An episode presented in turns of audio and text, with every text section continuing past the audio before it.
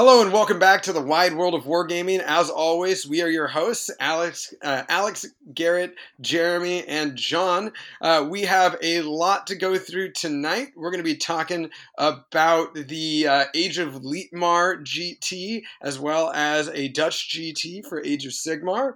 And we are also going to start off this month, the month of March, which is going to be our T O month, uh, with a special exclusive interview with uh, Warhammer hero Jeremy Sroh, who is the uh, tournament organizer for not only the O F C C uh, G T for Age of Sigmar in the summertime, but also Rose City Wrath, which was also formerly a Warhammer Fantasy Battle G T, um, but it is, of course, uh, now a major event for Age of Sigmar this year.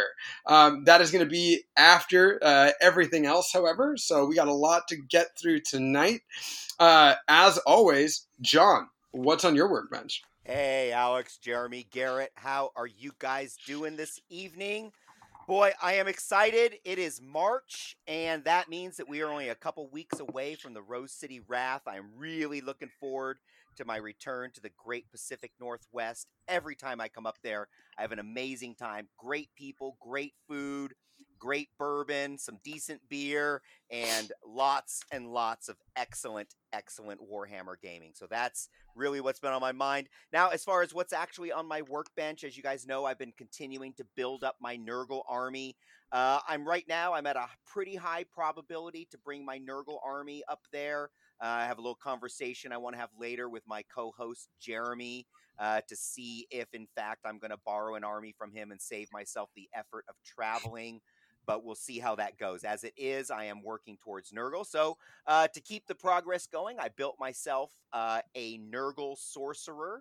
Uh, that is a fine, fine cast model. In fact, this may be the actual easiest model to build out of the entire Age of Sigmar line, as it's fine cast, and all I had to do was clip it from the sprue and glue it to the base. There's no assembly. There's one ah, piece model. Yes. good old, good old metal models put into resin. Right? That's all he is. That's all he is. Along with that, you know, I'm continuing to play in our Age of Sigmar Escalation League at the Game Castle Mountain View, ran by Mister Sunny Wynn up there. Our Escalation League, which is now in its, uh, what, third, fourth week, I guess, uh, has moved up to the two thousand point level. So I got my first two thousand point game in with the Nurgles. And you know what? Uh, after building um, my uh, Horticlux Slimux the other day, I decided that uh, once we hit two thousand points, I was going to go ahead and give the Nurgle's Menagerie a try. So I built a nice little list with uh, Slimux, a Guo, uh, Scrivener, uh, well, we got seventy Plague Bearers and five Beasts of Nurgle, along with Nurgle's Menagerie and an extra command point. I was playing okay. against Mister Daniel Freitas with his Cities of Sigmar list. Um, basically, he had himself a elfy list with kind of high elves. Uh, we had some Eternal Guard and some Sisters of the Watch in there, but he also had a big old unit of witches and the appropriate stuff to buff them up. So there was, uh, uh, what was it, bottles being drunk or whatever the hell that shit is, uh, as well as a Luminarch of Hish with a white wizard. Uh, pretty good list. Uh, it had some pretty nasty hitting stuff. Uh, had a lot of mechanisms for uh, hitting on twos, I think wounding on threes. There was some stuff that was causing mortal wounds to me. All in all, an entirely frightening army that he was brought to the table, uh, as Cities of Sigmar tend to do. However, with the Nurgle's Menagerie, I was all about summoning the trees. So I, uh, of course, brought a tree in, normal Nurgle tree at the beginning.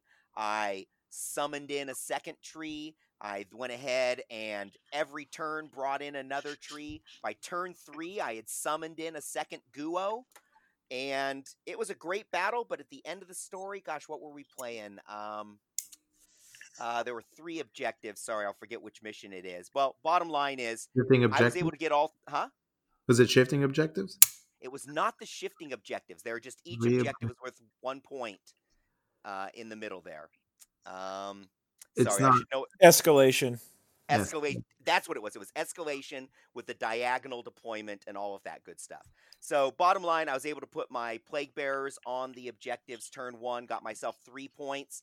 Daniel was only able to get one point that first turn. After that, every single turn, the objectives went back and forth. We both scored three on point, uh, three points on turn two, two on three, two on four, two on five. And so I was able to win that game by two points. I summoned so much stuff. It was ridiculous. That, Nurgle's Menagerie, not a good list. Not a good list. Definitely lacking all the tools to do anything. But when I'm rolling out, you know, four, five, D three plus my normal summoning every turn, I was consistently getting fourteen to eighteen summoning points each turn. So I was basically able to bring ten Plague Bearers or some other reasonable unit in every single turn. And that's basically what won the game for me. So good, fun stuff. That, my friends, is what is on my workbench this week. Garrett, what the heck is on your workbench this week? Oh, by the way, wait, Garrett, I'm sorry. I almost forgot the most important thing. I'm also enjoying a little Saint George's single malt whiskey this week. Just a, a little something simple to get me through the uh, the episode. uh, Garrett, what are you enjoying? So you literally caught me mid-breath um, with your wait, wait, wait. I literally breathed in to start talking, and you said wait, and I had to hold my breath for that whole st- statement.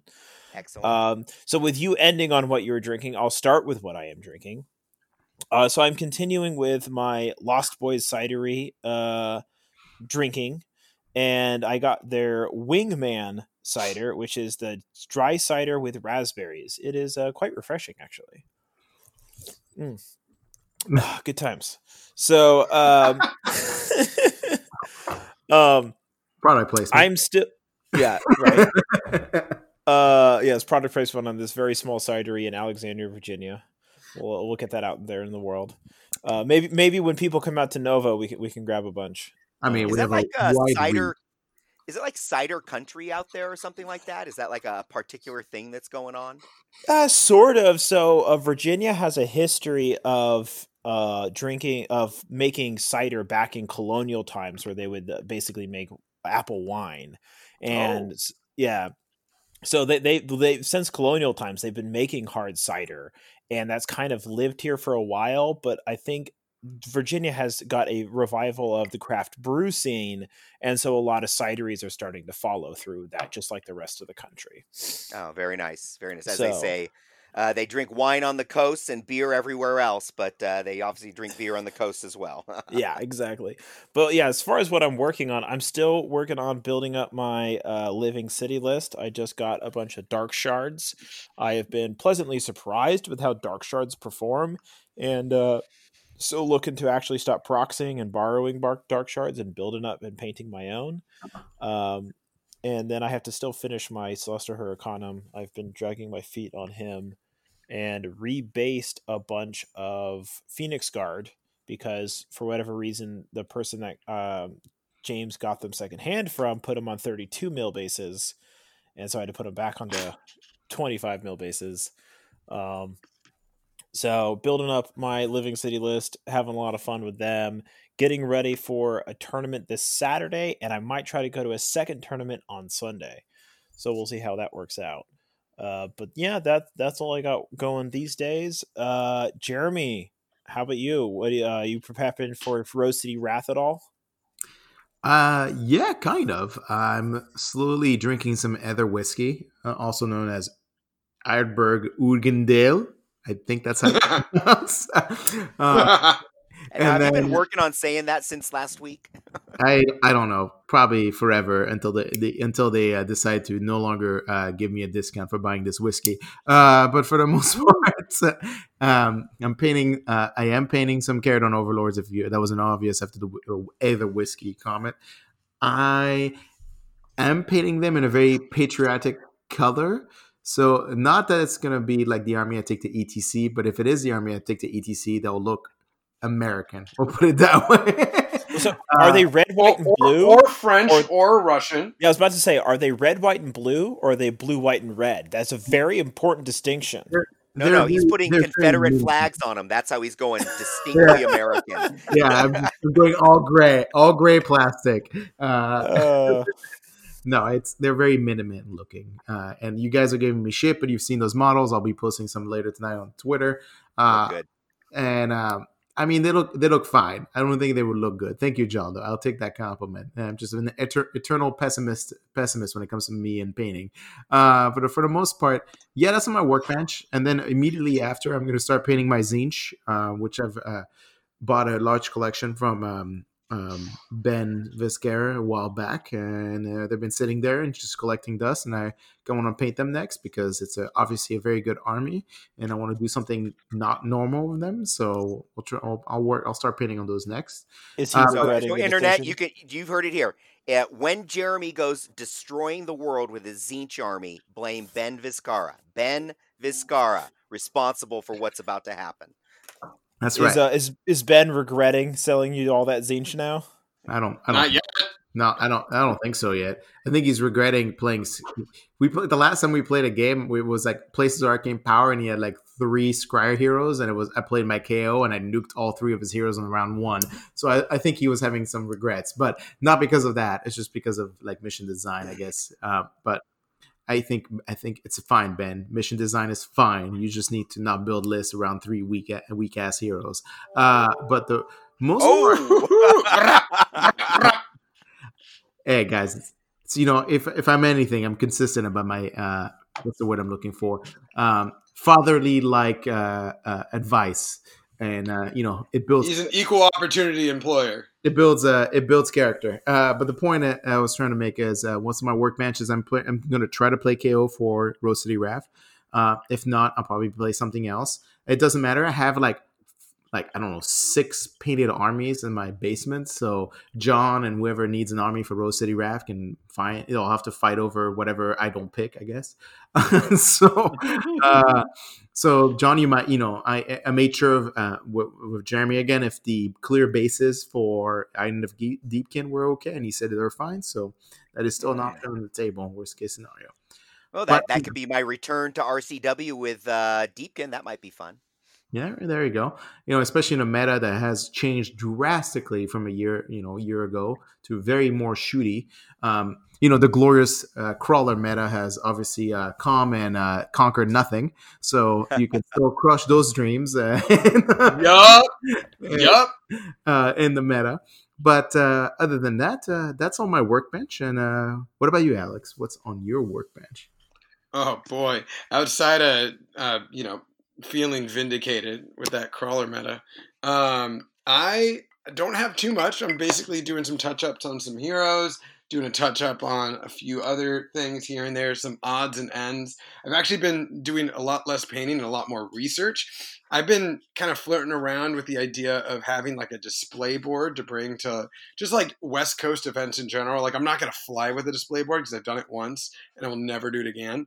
But like I kind of want to build like an actual true blue board, kind of like your Fire Slayer board. Like uh, I want to make something nice. Um, and I've been looking at ideas and I have like two different separate ideas that I'm like really kind of sold on. One of which has a smoke feature with lights. The other one that has like floating islands of like Shyish or like even upside down, multiple upside down black pyramids, not just one, uh, as the idea of like a Shyish kind of um, display board, since I consistently play Death Armies only. So, hey, you know, it could be Nighthaunt or it could be O B R or it could be Soul Blight or whatever.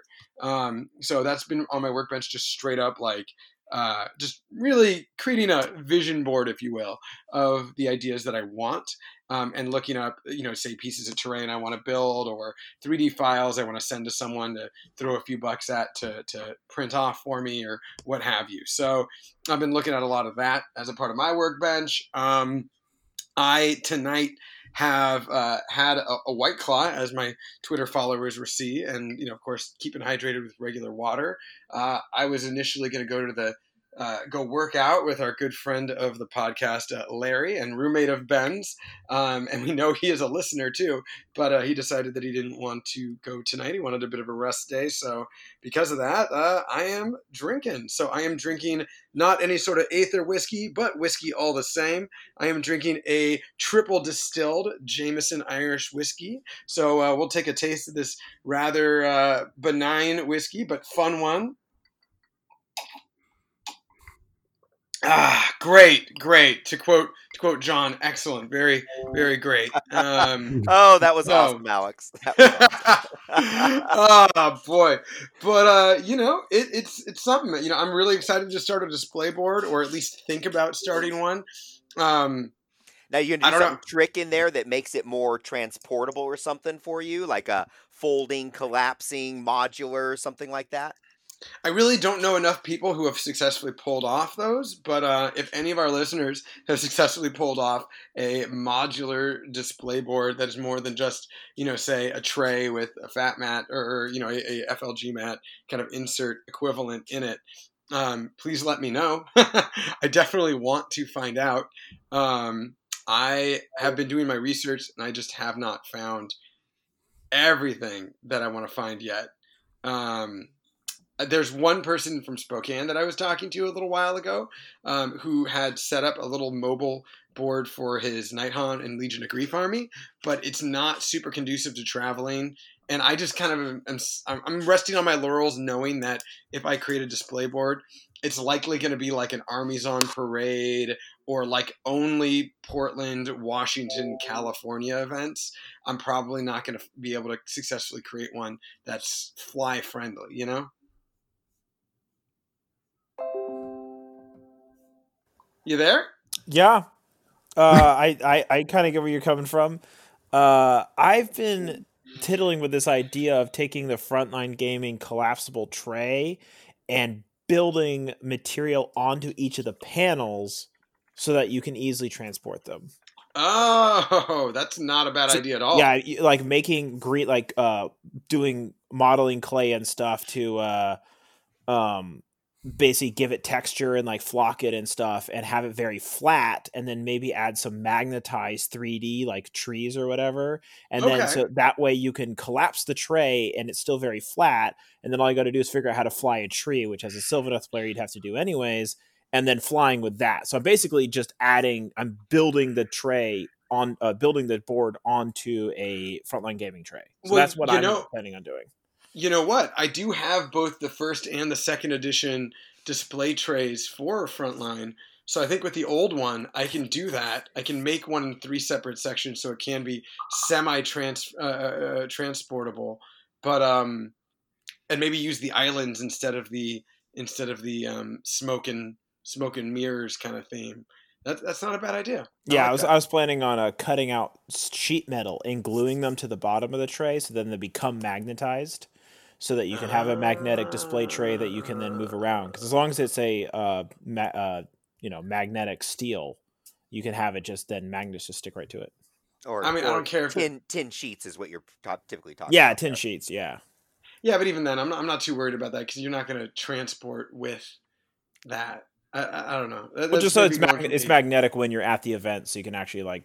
Set it up. Oh, yeah, yeah, that's good. Good piece of advice. Another thing to put on the little board there. Um, which, when I say board, I literally mean it's a folder on Instagram that I've just been like looking at all these events. But I have been looking at a bunch of cool ideas that people have pulled off that I'm like incredibly impressed with that I know aren't that difficult. So I don't know. I'm kind of stuck on three different things. I'll tell you guys about it later.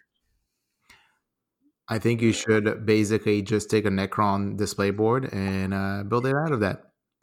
Mm, no, because my Necrons are all based around uh, snow theme, and they're my. Um, I've already based my Night Army that's going to get commission painted, and they're based against Necrons with a bunch of destroyed Necron terrain. If you're going to build a display board, you can do like a multi-phasional da- uh, dash, you know, like a display board where you have half of it is like snow based, and then half of it is your Def Armies like color scheme, and then do uh, do that. It's a good idea. Probably not going to do it though. I know. You're disappointing me already. Okay. You know what? You didn't even build your display board. What are you talking about? Um, you came up with the idea, though. Uh, okay. Well, you know, moving on from just uh, yelling at me about hobbying, we, we we got some stuff that we want to talk about. We, of course, want to talk about the events that have gone on this past weekend, and there were quite a bit, but only a few of them were really truly G Ts or major-style events. One of and uh, the, they were primarily overseas. Um, one of them was an Aussie event, specifically the Age of Sigmar uh, event on Leap Year Weekend, uh, and that had some interesting results. You know, this glorious Australian meta um, showed that there was quite a spread with some of the final results here. And in fact, uh, the number one Uh, you know, the first place uh, win was from a Sean Tubman with his Kharadron Overlords. Uh, Jeremy, I think that you might have some insight on this one in particular.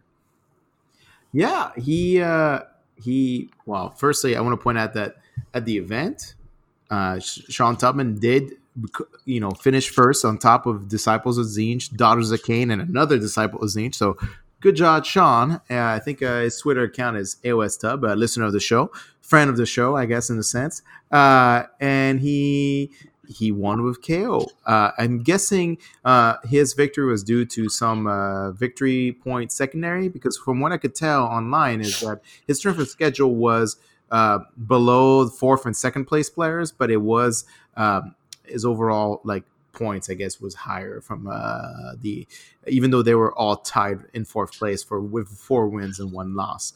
But Sean's list was, uh, you know, interesting in, in the sense that he took uh, uh, Iron Sky Command, which is an incredibly good battalion for K O, uh, incredibly good in the sense that it takes a lot of really, it, the requirements for it are very good units.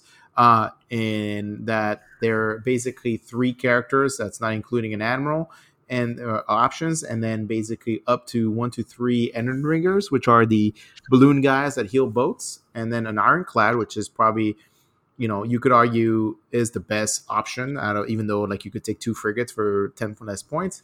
Uh, it, it, you know, it's just it's it's a choice uh, decision, but I think they're both very good options, either between two frigates or one Ironclad, and then ten Arkanaut companies, and he also took that's the battalion requirements. And then he also took ten Thunderers, which I'm assuming were riding inside the Ironclad instead of the Arkanaut, even though he had, like, two additional units of ten Arkanauts. So he had a unit of twenty, a unit and two units of ten uh, uh, in terms of Arkanauts. So I'm guessing maybe he would rotate them in and out of the Ironclad, depending on the, the matching between the twenty-man unit and the Thunderers. Uh, but for the most part, I'm guessing it's nothing but the Thunderers, because he did not take the Relic, that would reduce the penalty for uh, overbearance, I guess, inside the boat, which is when you have more, in terms of the Ironclad, more than fifteen models. Uh, you can't fly high, and you move at half speed, and you can't disengage if you're above the capacity. So in retrospect, looking at the list, it's what Iron Jaws does well. It's very shooty.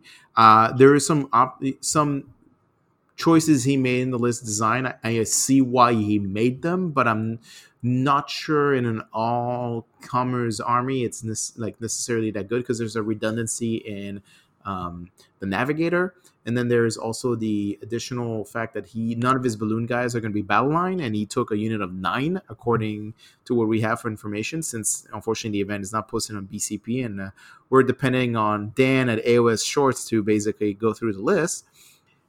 Uh, which means when they're a unit of nine, they cannot hitch a ride with any of the boats.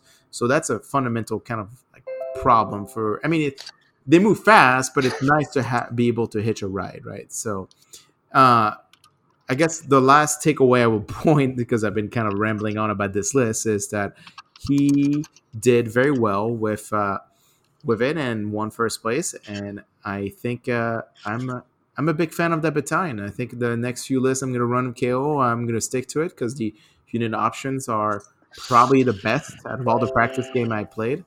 Uh, and, yeah, I mean, what about you guys on the crew? What what kind of opinions?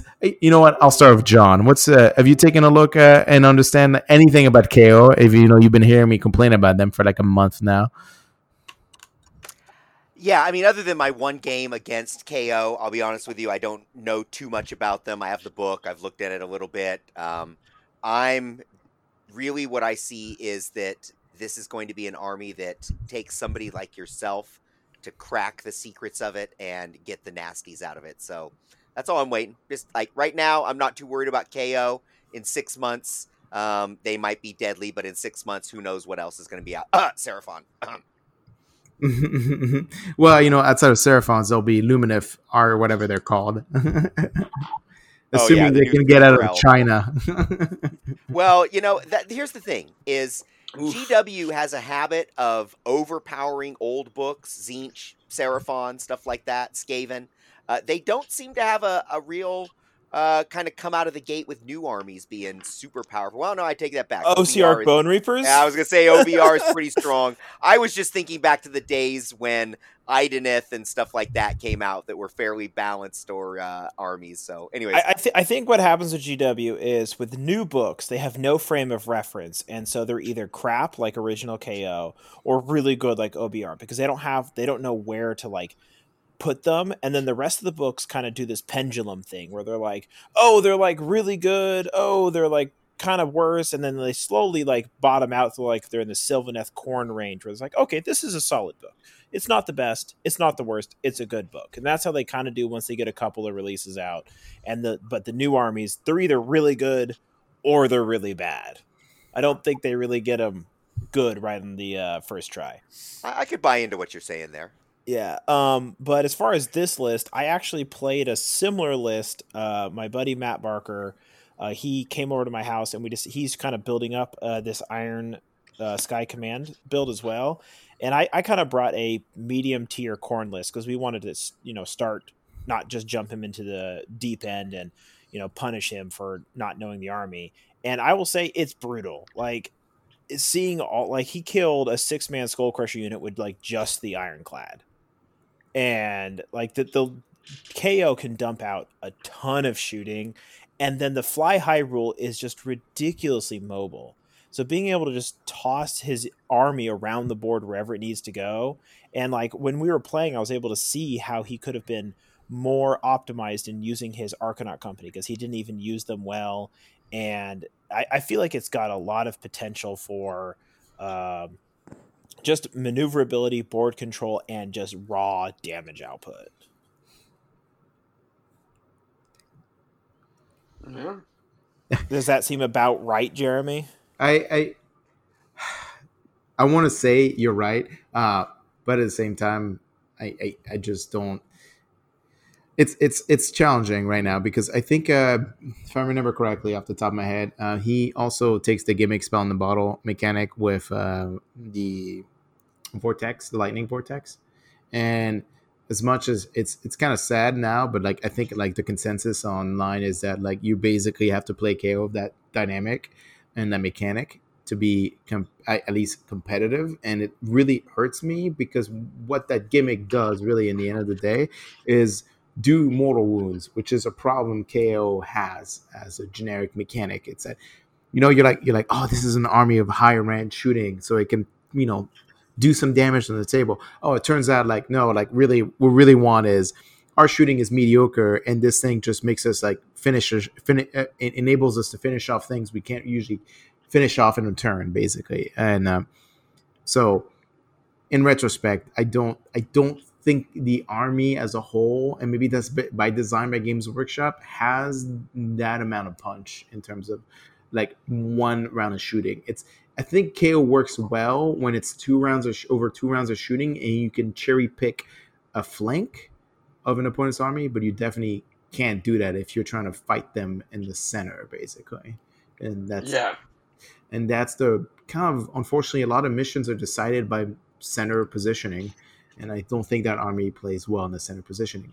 So, so what you're saying is like if it was an army that, or if it was a game that was all about killing the opponent and maneuver and stuff like that, they would do great. But as a game that's actually about holding objectives, not so much. I think, no, they they still do that, John. I just don't think they do. The problem is that the, everything is like a ticking time clock for them. It's it's both the mechanic of like, can my opponent score max points for the first three turns? And is that a lead that I can't recover? As well as additionally, can I kill enough in the first three turns to be able to be in a scoring position by the end of the game? Or a winning position, not just scoring position. Yeah. And the clock runs out. So, you know, props to Sean for doing so well. I, I'm not sure. It's hard to tell based on what I could see, like what he played. I'm very curious what the, the packet was like and what he played, but yeah. And uh, well, Mister Alex, uh, you're gonna we're gonna have to work on your uh, keyboard noises. Oh well, you know what I mean. It's like it's like it's like muting Messenger. yeah, yeah, Jeremy. That, somebody uh, doesn't have room to talk on that one. I don't, but it's okay. I, you know what? Like this, you know, they need to understand. I don't give a shit. oh, wait, wait. Here, here we go. There we go. Look at that. Look at that. I'm look surprised at that. John doesn't have one of those super mechanical keyboards, like the old school gamer ones that just like absolute clickety clack. Well, oh, if, he did, he'd, if he did, he'd have a story that would take like twelve hours to explain to you how he no. got that one. Okay, so Alex just cut me off from my keyboard story. Fuck you. Oh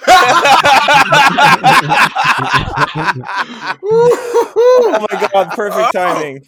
Oh, oh my I, god. I think Alex wanted us to move on to the uh, second and third place, which uh, we could quickly go over as, oh look, it's Disciples of Tzeentch and Daughters of Cain. Congratulations.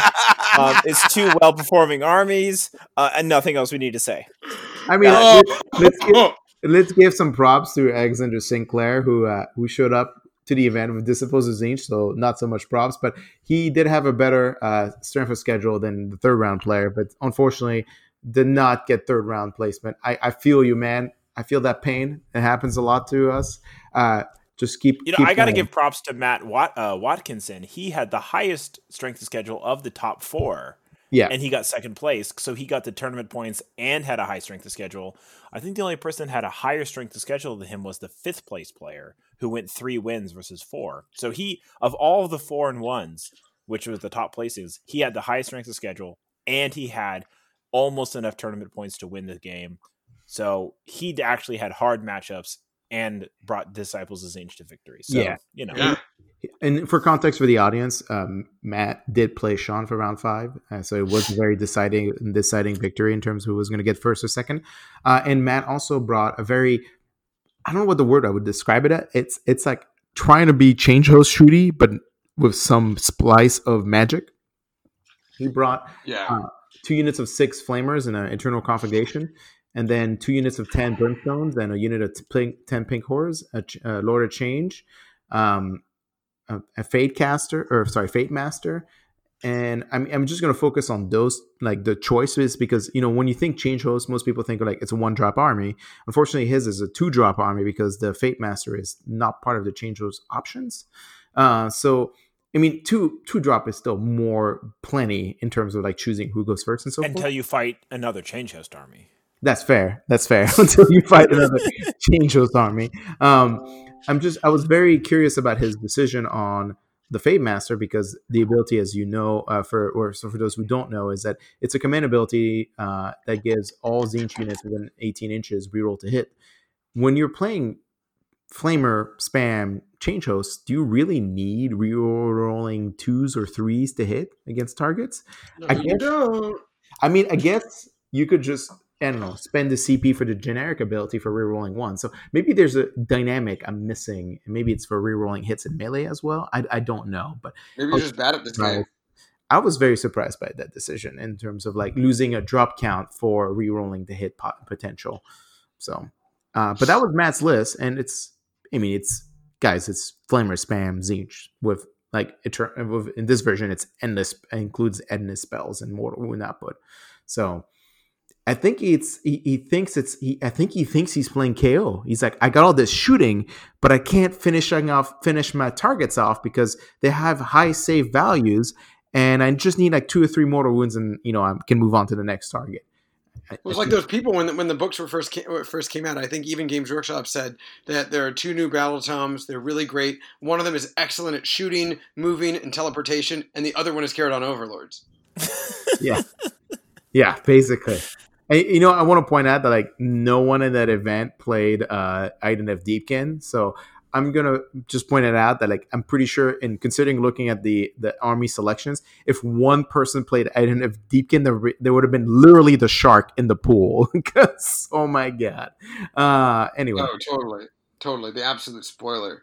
Speaking of spoilers, though, um, there was another event that we want to talk about. Though there was the Dutch A O S G T, which had the strangest meta. I I think we've seen in some time. Um, oh, yeah. With the podiumed armies in order of first to third, Bonesplitterz, Fire Slayers, and Legion of Grief. I, I, without the packet to the event, I don't know if I can make an, a fair representation of how those armies performed.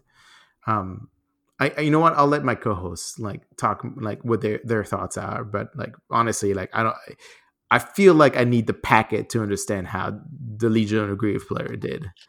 Well, let's go with uh, let, let's take a look here at the Bonesplitterz one first. I mean, it was Bonegrinz, uh, uh, War Clan in the realm of Highish. It had a Savage Big Boss, a war, uh, three war, uh, four Wardrocks, um, thirty Savage Orcs, uh, a unit of Boar Boys, two units of Moor Boys, uh, eight Stabas, and then there was the Brutal Ruck and the Cop Ruck, and with a with a Penumbral Engine. I truly am just confused. Garrett, can you shine more light on this for me? Uh, no, absolutely not. I mean, thirty. Wait, the thirty Savage Orcs also have Chompas instead of Stabas or whatever the spears are. Okay. Um.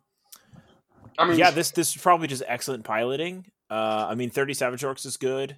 Eight Stabas is terrifying, although not four hundred points terrifying, but terrifying. Um, and then that's just way more than four hundred points. Eight Stabas is almost eight hundred points. It's four, isn't it? two hundred for no, two? No, it's it, it's it's uh, is it two? No, it's one hundred for two. Oh, it's one hundred for two. Okay, all right. It's one hundred for two. Yeah, so you get you get eight Stabas for four hundred points, and then four War Docs. Like, I I mean. I, it confuses me, and what I don't yeah, understand. And, I and, and then you got the, like, I mean, like, I don't want to say like I'm confused by a list because I like try. I want to congratulate this guy for winning, but like, oh, for sure. penumbral, a penumbral engine, like I've never seen one of those. We were just um, playing one hundred points down. Yeah, it's like you, you're playing one hundred points down. Um, I guess. I mean, he's a, yeah, I, I don't know, Jeremy. You, you you tell me. Do you see anything in this? I don't. I don't even know what Bonegrinz. I mean, I understand the bones, the the the engine. He wants the extra command points, uh, but you so. don't have an option. Like you sometimes get the extra command points. You sometimes don't. Oh, let me. No, I think like I thought you, you got to pick. You sometimes you, sometimes you, you roll every turn, and like a, you have, on five plus, you have to. Every turn you roll, and on a five plus, you have to switch the ability. I thought you got to pick the starting ability, basically. I think you get to pick the start, but on the every turn you roll, and on a five plus, it automatically switches. Okay, so you don't I mean, choose. It's it's like it's it's it's like a nifty like you've already paid fifty points for an extra command point, so it's like it's almost games. It's like paying for a hundred points for two command points on average. I guess, yeah. It's so. it's I can see that. Like I, I mean, that's how that's the first thing that went to my head is like. I'm playing Bonesplitterz. What do I want? More command points, I guess. Like, so it makes sense to me. I, it's it's just because like so like the the bone. If you didn't know for the audience here, the Bone Grinder's command ability is that um it's it you can pick a unit within eighteen inches of a Savage Big Boss, and they, on a six, uh, anytime they roll a six, it's, it counts as two hits instead of one, which I think is already a generic ability of. A Savage Big uh, Big Boss? The Savage oh. Big Boss has that command ability. All right, so it's like you can double dip in that because I believe I'm they surprised he I'm surprised he didn't get the um, uh, weird shaman who has the spell that also does that, so you can triple dip in it. So you can have I, each six count as four hits. At that I think point. It's because of the double battalion. I think he was going down to the two drop list, and uh, he probably didn't have a choice, like didn't have space for the other one effectively. But I, I do get I do get why like it gives you the ability to double dip in that like exploding sixes mechanic for your eight big Stabas, effectively. Yeah, I guess there's that, and the, or the thirty Savage Orcs, which just throw yep. out a bunch of attacks. Although at that point I would use spears because then you're going to get more attacks, for, and you're looking for sixes. You don't care about the extra hit. Yeah, I think we've basically uh, deciphered this list performance. uh, play well, uh, roll lots of sixes. And there you go. and just, just ha- I mean, have lots of bodies that you just control the objectives and win. I mean, there's that which too. Is, which is funny because the second placement list was Hermdar Fire Slayers, which is yeah. literally the same gimmick, effectively. Uh, I, I mean, it was a five-round event with forty-one players, so those two probably never met each other. Ah, that's yeah, fair. That's fair. Uh, do we have any? Can somebody confirm uh, that they've never played each other based on the? Benjamin. Uh, I mean, if you there's a link to the actual tournament results, you can see all the pairings. Uh, Benjamin there. I can probably kidding. confirm. It'll take I'm me a couple curious. of minutes, but I can I, confirm. I, I, the the odds are they probably didn't play each other, which yeah. would explain the because I I would think like if you're not playing Dragfoot, like I think Bonesplitterz have a really hard time against Fire Slayers, especially Hermdar, because they have no way to counter the strike first mechanic basically. Um, yeah. So, and then third place, which is the exciting bit of news, Alex, why don't you explain who won third place since you played I mean, the shit out of that army? I did not play the shit out of Legion of Grief. I played one game at League Night, and then I was just like, I like Nighthaunt better. Um, but I played Legion of Nagash a bunch. Uh, you know, this one, I, I, I, I don't personally don't get it. I mean, maybe John will be able to give me some added insight on this, but it's got a Dreadblade Harrow, which has got the Vassal of the Craven King, which steals command points. Um, uh, it's got the Aethercourt Brooch, which means you refund yourself a command point every time you use one. He, though, though he has a command point gimmick with his general alone, he didn't spend an extra C P to start with an, a, a command point. And with an army that's not allowed to take any battalions, it is a little bizarre. He's then got a Knight of Shrouds uh, as a uh, and a two Guardian of Souls, a Necromancer, six, uh, eighty Chain Rasps, uh, or seventy Chain Rasps, my bad, five Dire Wolves, two Chain Ghasts, uh, thirty Grimghast Reapers, fifteen Bladeghast Revenants, and the Prismatic Palisades. Quite frankly, I am just confused. But John, are you seeing anything here? Are you seeing any angles? Yeah, well, here's what I get out of this, right? This is the uh, A O S Dutch Grand Tournament. And uh, the guy we're talking about in third place, Nico van den Hoek, is the person who did the best of all the vans in the entire tournament. There are ten people in the tournament. There's a Van den Ham. There's a Van den Herk, uh, Van den Hoek. Uh, there's even a Van der something. And so of all the people that are Van something, uh, Nico van den Hoek was the best placing of the Van meta at this tournament. And uh, of course, playing nasty death stuff, of course, he's going to do better than his fellows at it. So that, that's all I see there. Excellent. An actual excellent uh, drill down as to the performance of an army piloted in the meta. I, th- I think John summed up our thoughts on this tournament. Well, you know, it's that it's a very unique uh, uh, environment. You know, everyone's. I, I, I don't know. Are we allowed? Are we allowed to to, to make? Uh, you know, we're not going to. I I, I I actually like like seeing different uh, countries have their different metas. Like, I mean, we always talk about like what is in meta and whatever, but sometimes you get your, your little localized system where you know in. The, the Dutch A O S G T, they may have a specific mission set, packet set that we haven't seen where lots, I mean, I'm looking at this Legion of Grief list and let's be real, it does have a lot of bodies. forty Chain Rasp Hordes, twenty Chain Rasp Horde, fifteen Bladegeists, and thirty Grimghast Reapers.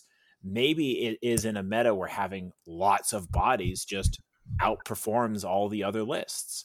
Um, I mean, it'll be hard to say without seeing the other yeah, uh, thirty-eight lists that were there.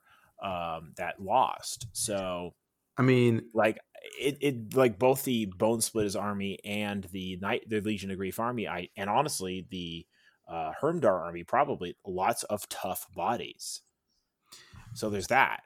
Legion of Grief has a lot of ignoring rend four up save bodies all over the place. Hermdar has all these super tough bodies, and then the uh, Bonesplitterz have all these two wound bodies everywhere. So maybe it's just th- their mission set has. Rewards large groups of units. Yeah, yeah maybe. Who knows? Uh, I was you know, gonna spend like two a minute. Give me a minute on this army. Um, one minute. One minute. Damn it. Give me a minute. Let me give you some proper treatment of this list. Um, it basically is a Nighthaunt list that wants to has the ability to recycle units. Let's just get that out of the way. That's what it is. Uh, he takes um, Vassal of the Craven King, or so basically uh, when you spend a command point, he has the ability to take, get, generate a command point on a five up uh, and the other Quatch Brooch. So he's trying to go for maximum C P generation out of that general. That general can teleport across the table and summon units out of their graveyards because that's what a Dreadblade Harrow does and that's what his general is. And he has forty Chain Rasps, thirty Grimghast, fifteen Bla- uh, Bladeghast Revenant. Those are max size units for those options. Uh, so he's probably trying to play the game in the second half, which is effectively use the graveyards as the ability to either, you know, G- regenerate uh, bodies or get on the objectives and score points. So, like, I don't know, like it's it's just it's just Nighthaunt light is the way I look at his list, because Nighthaunt don't have the recycle mechanic, but they have a better consistent way of uh, packing a punch when they decide to play the game, right? Um, not that he's necessarily sacrificing anything, but he also, none of his list participates outside of the strike first mechanic, which Nighthaunt has the ability to through Soul Cage or uh, their Allegiance mechanic, which is, I think, is Wave of Terror. I think that's what it's called, which is the ability to strike immediately after a charge move if you rolled a ten-inch charge unmodified. So, I don't know. I see... Uh, uh, excuse me. It's been a minute and a half. Okay, well... Fuck you, and... Uh, wrap, wrap it up, wrap it up. In the game, you get, you get to do that to me next time. All right, I'll tell you. Oh no! No more closing thoughts. No, I'll give you a few. No, I just it, it's. I want to yeah, give right. like the con- the context of like, hey, look, like it's a good Nighthaunt list. They just ended up playing in a non Nighthaunt army. Mm, yeah, that's true. That's very, very, very. It's true. The Nighthaunt green army because they recycle. Mm. Oh god, the green, the green new grief. Uh, the, uh, the Dutch guys might not get that one, but it, it might be great if, if his Red State Harrow was literally a Green Knight model from Bretonia. So mm, that's a good idea. Mm, okay. And now, as a part of our Tournament Organizer Month, we do have an exclusive interview with Jeremy Srofe, who is the Warhammer hero and also T O of uh, not only Rose City Wrath, but also O F C C. And uh, the Food for the Blood God charity tournament, all in the Portland, Oregon area. So we have our uh, good host, Jeremy uh, Vescera, interviewing Jeremy Srofe. Hey, everybody. Uh, Jeremy uh, Vescera here from uh, Wild World Wargaming with uh, another Jeremy, Jeremy Srofe, uh, the T O of Rose City Wrath, which is happening in three weeks. So, and then unfortunately for all you all, you'll have to get on the wait list because the event is sold out at forty-two. It'll be the largest Pacific Northwest event uh, and one of the largest A O S events in the United States effectively now. So, Jeremy, say hi to your audience for us. Howdy, audience. Uh... Yeah, thanks for having me on. I appreciate uh, yeah. spreading the word. Yeah, especially for next year. We'll have to uh, double the size of the event. Yeah, I gotta I gotta work out with the venue something to do. Uh, the the last minute expansion was uh, a bit uh, harrowing. Yeah, uh, this year. I was gonna say. Uh, so for additional information, yes. Rose City Wrath is my home tournament. It is in Portland, Oregon, uh, and it is at right now being at, hosted at Guardian Games. And what you're actually hearing in the background is Guardian Games right now at our A O S League night. Uh, for the most part, um, we have a little tradition at Wide World of Wargaming. We do like what's a workbench. Like I don't know if you listen to us, but if you don't, it's fine. Uh, and we do a workbench uh, setup, which usually I just talk about how much I drink whiskey. But for the most part, it's like you know what you're working on, uh, you know, for hobbying and so forth, uh, and also what you're drinking, I guess. So what's on your workbench, Jeremy? Uh, right now, I got a, uh, a model from uh, an awesome company out of Nottingham called uh, Bad Squiddo Games. Uh, it's called the Raging Annie. I got it because my daughter really liked it when I was sure. digging through stuff. I told her I'd paint it for her. Uh, I have uh, some scenery. I got to finish up the Storm Vault and a couple of Realm Gates uh, to work on. Uh, but mostly, it's players packs. I have uh, all of our players packs. I've got to collate and actually staple together. Uh, I'm working on another players pack for uh, another event later this summer. Um, trying to noodle through what I'm going to do with that. Uh, but that's kind of where I'm at right now. Okay. Um, Jeremy, you've been a you've you've been a long-time player of this hobby, uh, even before A O S. Uh, can you give us a little rundown of your history of this game? Yeah, I started playing with forty K. I had a roommate that owed me some money, and he gave me a Tau army. So I played Tau starting at the beginning of fourth edition, uh, right at the end of third. Uh, I switched to Warhammer Fantasy Battle right at the end of sixth edition.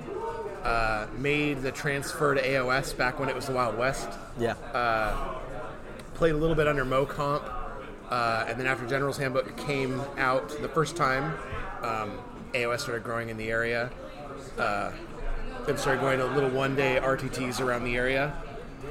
Started running uh, Rose City Wrath as an A O S tournament. It was previously a fantasy tournament um, three years ago, and it's been growing a little bit more ever since. You want to explain to some of our newer audience what MoComp is? So MoComp, I I singly I, I credit a guy out of Wales named Mo Ashraf for saving A O S before General's Handbook. Like, people were rage quitting left and right. It was like full on Australia. Uh, and this one guy who doesn't even play A O S out of Cardiff wrote this like pool system that was kind of like points, and he like put it out to the world. Yeah. Uh, South Coast G T, I think, was the first large tournament that ran it. Yeah. Uh, And interest started snowballing from there again, and then General's Handbook came out. Uh, General's Handbook one came out, and that kind of the rest is history. Yeah, for for the most part, like, you know, for the audience who probably doesn't know this, we are newer to the game. Uh, in the first years of A O S, there was no point system. There wasn't even a power level like they added for forty K. It was just literally like, hey, play with models, and uh, I don't know, figure it out. Yeah. yeah. Um, so let's talk a little bit about Rose City Wrath. Uh, the event capped at forty-two players. Congratulations. Yep. Thank you. Uh, and sold out fairly quickly, actually, when you think about it. And I wanted us to talk a little bit about what you're uh, envisioning for the event. What's your, like, T O philosophy when it comes to event running? So I start. I ran my first two-day G T on a dare. Uh, I was talking about things I wanted to do, and someone said, people talk all the time but never do anything. I dare you, and so I did it. Uh, that was in their fantasy battle. Uh But really what I do is I run the tournament I want to play in. Um, so there are some things in my tournament that are a little bit weird. Um, like what? So, like you guys taught, like Riptide, um, I do pre-chosen Realmscape features. Yep. Um, I try to pick them to be a little bit more mild. Uh, Good old jab at Andrew. no, I, I, I honestly, I, I thoroughly enjoyed Andrew's tournament. I liked the Realmscape features. I play Mod Tribe, so like I have nothing, you know, going on. I've been an Ogre player for sixteen years, uh, but um, I try and get, I try and play stuff. There are a lot of new players in Portland, and I try and pick things that are easier for newer players to adapt to and get themselves playing more comfortably in tournaments more quickly. Um, so. That's how I kind of pick my events. I also do as much stuff subjectively as possible. My painting rubric is one hundred percent... Um, I'm sorry, not subjective, objectively. My painting rubric is one hundred percent objective. Uh, my Even my my um, my sportsmanship points are all... It's a checklist between right. one to five. And you most players will generally score five points every round. Uh, as long as they are not jerks or chronically late or unprepared. Yeah, I was gonna mention also Jeremy um, runs another like local like event, uh, which is a charity drive, effectively. Um, and I think maybe it was one of the major reasons why Jeremy, and also his overwhelming focus on like introducing new players to the game and making it a fun experience for all tiers, like you know for newers and veterans as well. And that's why Jeremy got, uh, I'm pretty sure, Warhammer Hero. Or was it last year or two years ago now? Uh, it was last year. So I'm a Warhammer Hero for twenty. No, I guess technically twenty eighteen season. G W is kind of weird on how they do it. Yeah, they give it out um, once a year. But yeah. It's, you're like the Hall of Famer for now. Yes, for my Gibson. Name is on a plaque in a bar without saying do not serve or accept checks from this person. Bugsman, right? It's yes, the Bugsman, Bugsman bar. bar. Cool. Uh, and they send you a nice little plaque that looks like a Judge Dredd. Uh, oh, the medal? Yeah, yeah, it does. Actually... You're the only other person that's, like, commented on that. I, I brought that up to my wife, and she was like, well, she she just shrugged and told me to put it in the case. Sounds like my wife. Uh, actually, just makes me take mine all to work. Like, now they're just, my cubicle at work is full of, like, uh, Warhammer awards. Nice. Um, for I, outside of that, for the event itself, uh, we're playing five rounds over yes, two days. Yep. Um, do you want to go over a little bit of uh, your mission design picking philosophy? Because uh, I think that's that for me. That's the most interesting re- like uh, pick for T Os when I ask them like why picking these missions, especially mission three and five, which are usually the last missions of each day. Yep. Um, and those are important, and for the reason why is most players are tired by then, and you also kind of want to wrap it up early. At least that's why I feel like most T Os want to pick for a mission. And those those. Uh, yeah, I I try five is always. Kind of the one that I want it to kind of go quickly. Um, because there's always cleanup, and, and because of the hours of the store, it's a little bit later sure. ending time uh, on the Sunday here. Um, the ones I really try and focus on, honestly, are three and four, because I feel like those are kind of the those are kind of the ones where everything zeroes in, and whoever whoever's on table one, yeah. on round five, like it doesn't matter what the mission is, like that that's like that that match is set. It's gonna be yeah. zeroed in. There's gonna be a ton of concentration. Yep. So it it could be pretty much any scenario that's not relocation orb, and it should be fun. Yeah. The, uh, I mean, you should make it relocation orb.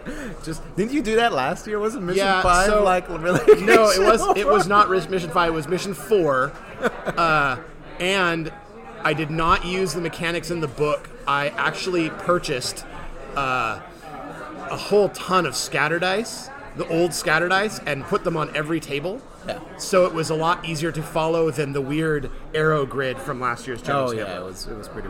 At least this one, it's a little bit better, but it's still I don't know, it's still funky.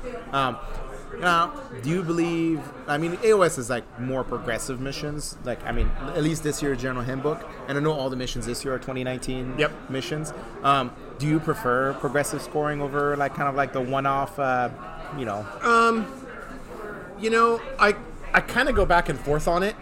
Um, again, for newer players, I think that progressive scoring mechanic is a good thing for them to learn and and, and, and yeah. get a grasp on. Um, it's kind of fun. Sometimes games can get away uh, from players that way. Yeah. But it also, it's kind of, I don't know, I feel like if you just play the I score a point every turn for holding this objective, you don't, you end up not learning and focusing on how to do things like zone, you know, zone people yeah. from being able to summon, and yeah. and you become a little bit more careful. Or you do things like me, and you take a ninety-point cave shaman and try and hide it behind someone, hide behind something, and then run at it, you know, grab a point at the end of the game or something like that. Yeah. But it, I don't know. I just I, I think the progressive scoring is a is a good mechanic, and it's different than anything else that came before. Oh yeah. Um, additionally, since uh, you know you mentioned briefly um, that you picked around features. Uh, before, and you publish them in the packet, unlike Andrew, who waited until the day of. Uh, and um, did you, you know, let's talk about a little bit about Rem spells, because it's it's a new pattern for like the some of the Pacific Northwest tournaments, mm-hmm. where basically like waging a strike against Rem spells. And uh, I wanted to hear your take on uh, why we're doing no Rem spells for Rose City Wrath. So personally, for pickup games, I enjoy Rem spells, but uh, the thing about Rem spells is, I feel it kind of widens the gulf between newer, inexperienced players and players that have been around a lot longer. Um, it's just one more thing for, for newer players um, to not have to wrestle with.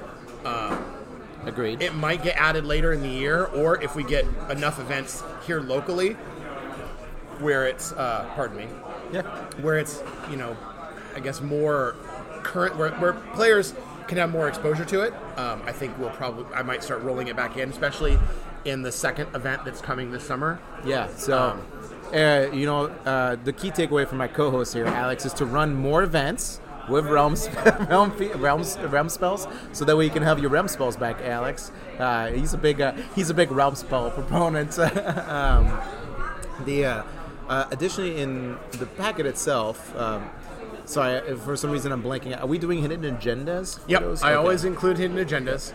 How, um, how are you doing it? Are you doing a little bit different than Andrew's? Where yeah, was... I actually really liked what Andrew's did, and I like that it's different than everybody else's. But the way my scoring works is a major victory is worth fourteen points, minors are worth ten, draws are worth seven, minor loss is five, and a major loss is one. Hidden agendas are worth additional points in the scenario, and I believe it's four points for the overall performance, not for deciding who wins the game, right? Uh, yeah, for the overall score. Yeah, yeah. So it's the difference between Andrews and uh, you know uh, this basically. Correct. Yeah. So it, it affects your overall tournament points, but it doesn't affect win, loss, draw, or game. Yep. Um, additionally, um, you have a sportsmanship mechanic. Uh, uh, I guess into the overall. I mean, every event is always going to have sportsmanship into uh, the game, but we have a, uh, and I, I'm doing John Feuerhelm a service here by asking him about it, because it's very similar to his mechanic for sportsmanship uh, for his events, and uh, he wanted to know uh, who inspired you on that one. Um, well, uh, Actually, it was inspired by a guy named John Kersey, who left us to play War Machine.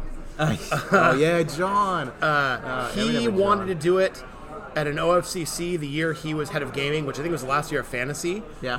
And I think he chickened out at the end. Oh. Um, but objective scoring is great because, like, I've watched a lot of games where someone will just murderfy their opponent for one reason or another, whether it's dice, skill, whatever. Sure.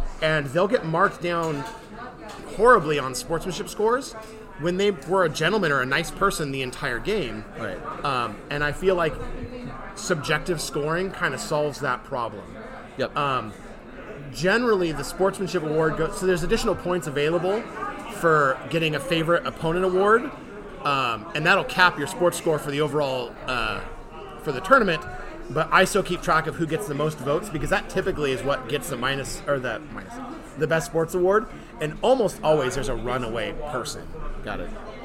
The um, I was gonna say, I mean, I'm looking forward to uh, Rose City Wrath a lot. Uh, it's also part of the circuit this year for um, the Emerald City Con. The, the Emerald City Con, which is uh, effectively an invitational circuit for who, who places the top three players with a one walk card spot.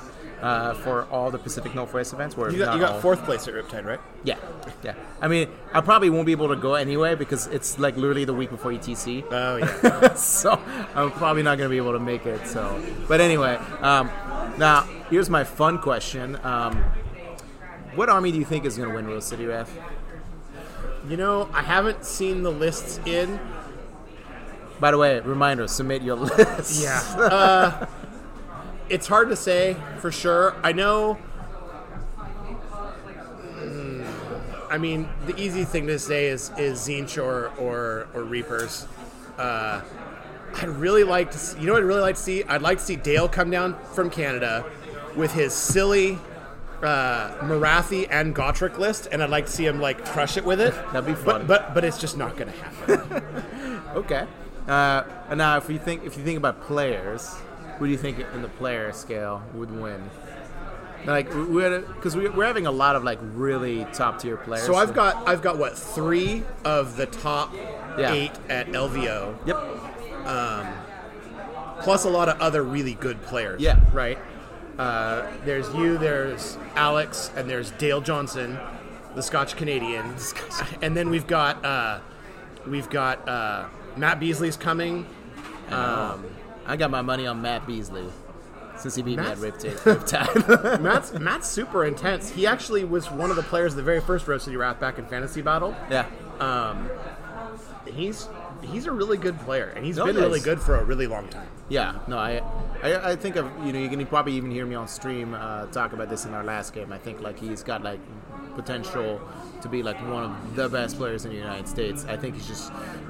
Life gets in the way, and I think if he was able to travel more, he'd be probably like one. Well, he contender. Just had a knee replacement surgery that yeah. really slowed him down yep. a bunch too, yeah. or not replacement, but repair. Yeah, and then, you, then he also had a kid last year. Yeah, his first kid. Yeah, so uh, I my money's on Matt. I'm sorry, Alex, but I think Matt Beasley should probably take it again. Well, we're gonna have we're gonna have the other cool thing we're gonna have is we're gonna have uh, the guy who basically won Best Painted at L V O and yeah. Ricky Fisher. Yeah. And Evan is coming out from Idaho. Yeah. So there's going to be three amazing-looking armies all there to look to at. That. So we, we we have an awesome group of people coming we should, down. We should we should take some photos and, and put them in portraits and just hang them in the hallway in the in the room here at Guardian to make all the forty K players feel bad. uh, just because the quality of paint is very different uh, yeah. between the two games. That's been a thing regionally for a while. Yeah, yeah. Um, anyway. Uh, I think we're gonna. This is the end of the time. I see Jeremy's beer is empty and my beer is empty, so we're gonna, probably gonna get another round and uh, hopefully play some A O S tonight. And uh, you know, uh, have a good day, and I uh, hope we'll see you in the next year's Rose City Wrath. Cool. Thanks for having me. Of course. And there you have it, Jeremy Strofe, as he is the T O for the Rose City Wrath uh, uh, major major event this yeah. time. Not a G T. Uh, and it's always a pleasure to have him on the podcast. Uh, be sure to tune in next week where we will have a different uh, big T O in the uh, in the wing as our guest, our lovely guest for that next episode. And uh, if you have any questions, do let us know on uh, Facebook or Podbean, and be sure to rate us on uh, Apple Podcasts or on Facebook or wherever you get your podcasts. This is going to be Alex, John, Garrett, and Jeremy signing off for the night. Night, folks. Catch you up in a few weeks. Yeah, and this is my best Garrett voice impression. Night, folks. Uh, enjoy the rest of your week. And then now for me, night, folks. Uh, enjoy the rest of your week. Everyone have a good night. Cheers. Good night. Bye. Winning is not a sometime thing. It's an all-the-time thing. You don't win once in a while, and you don't do things right once in a while. You do them right all the time. Winning is a habit.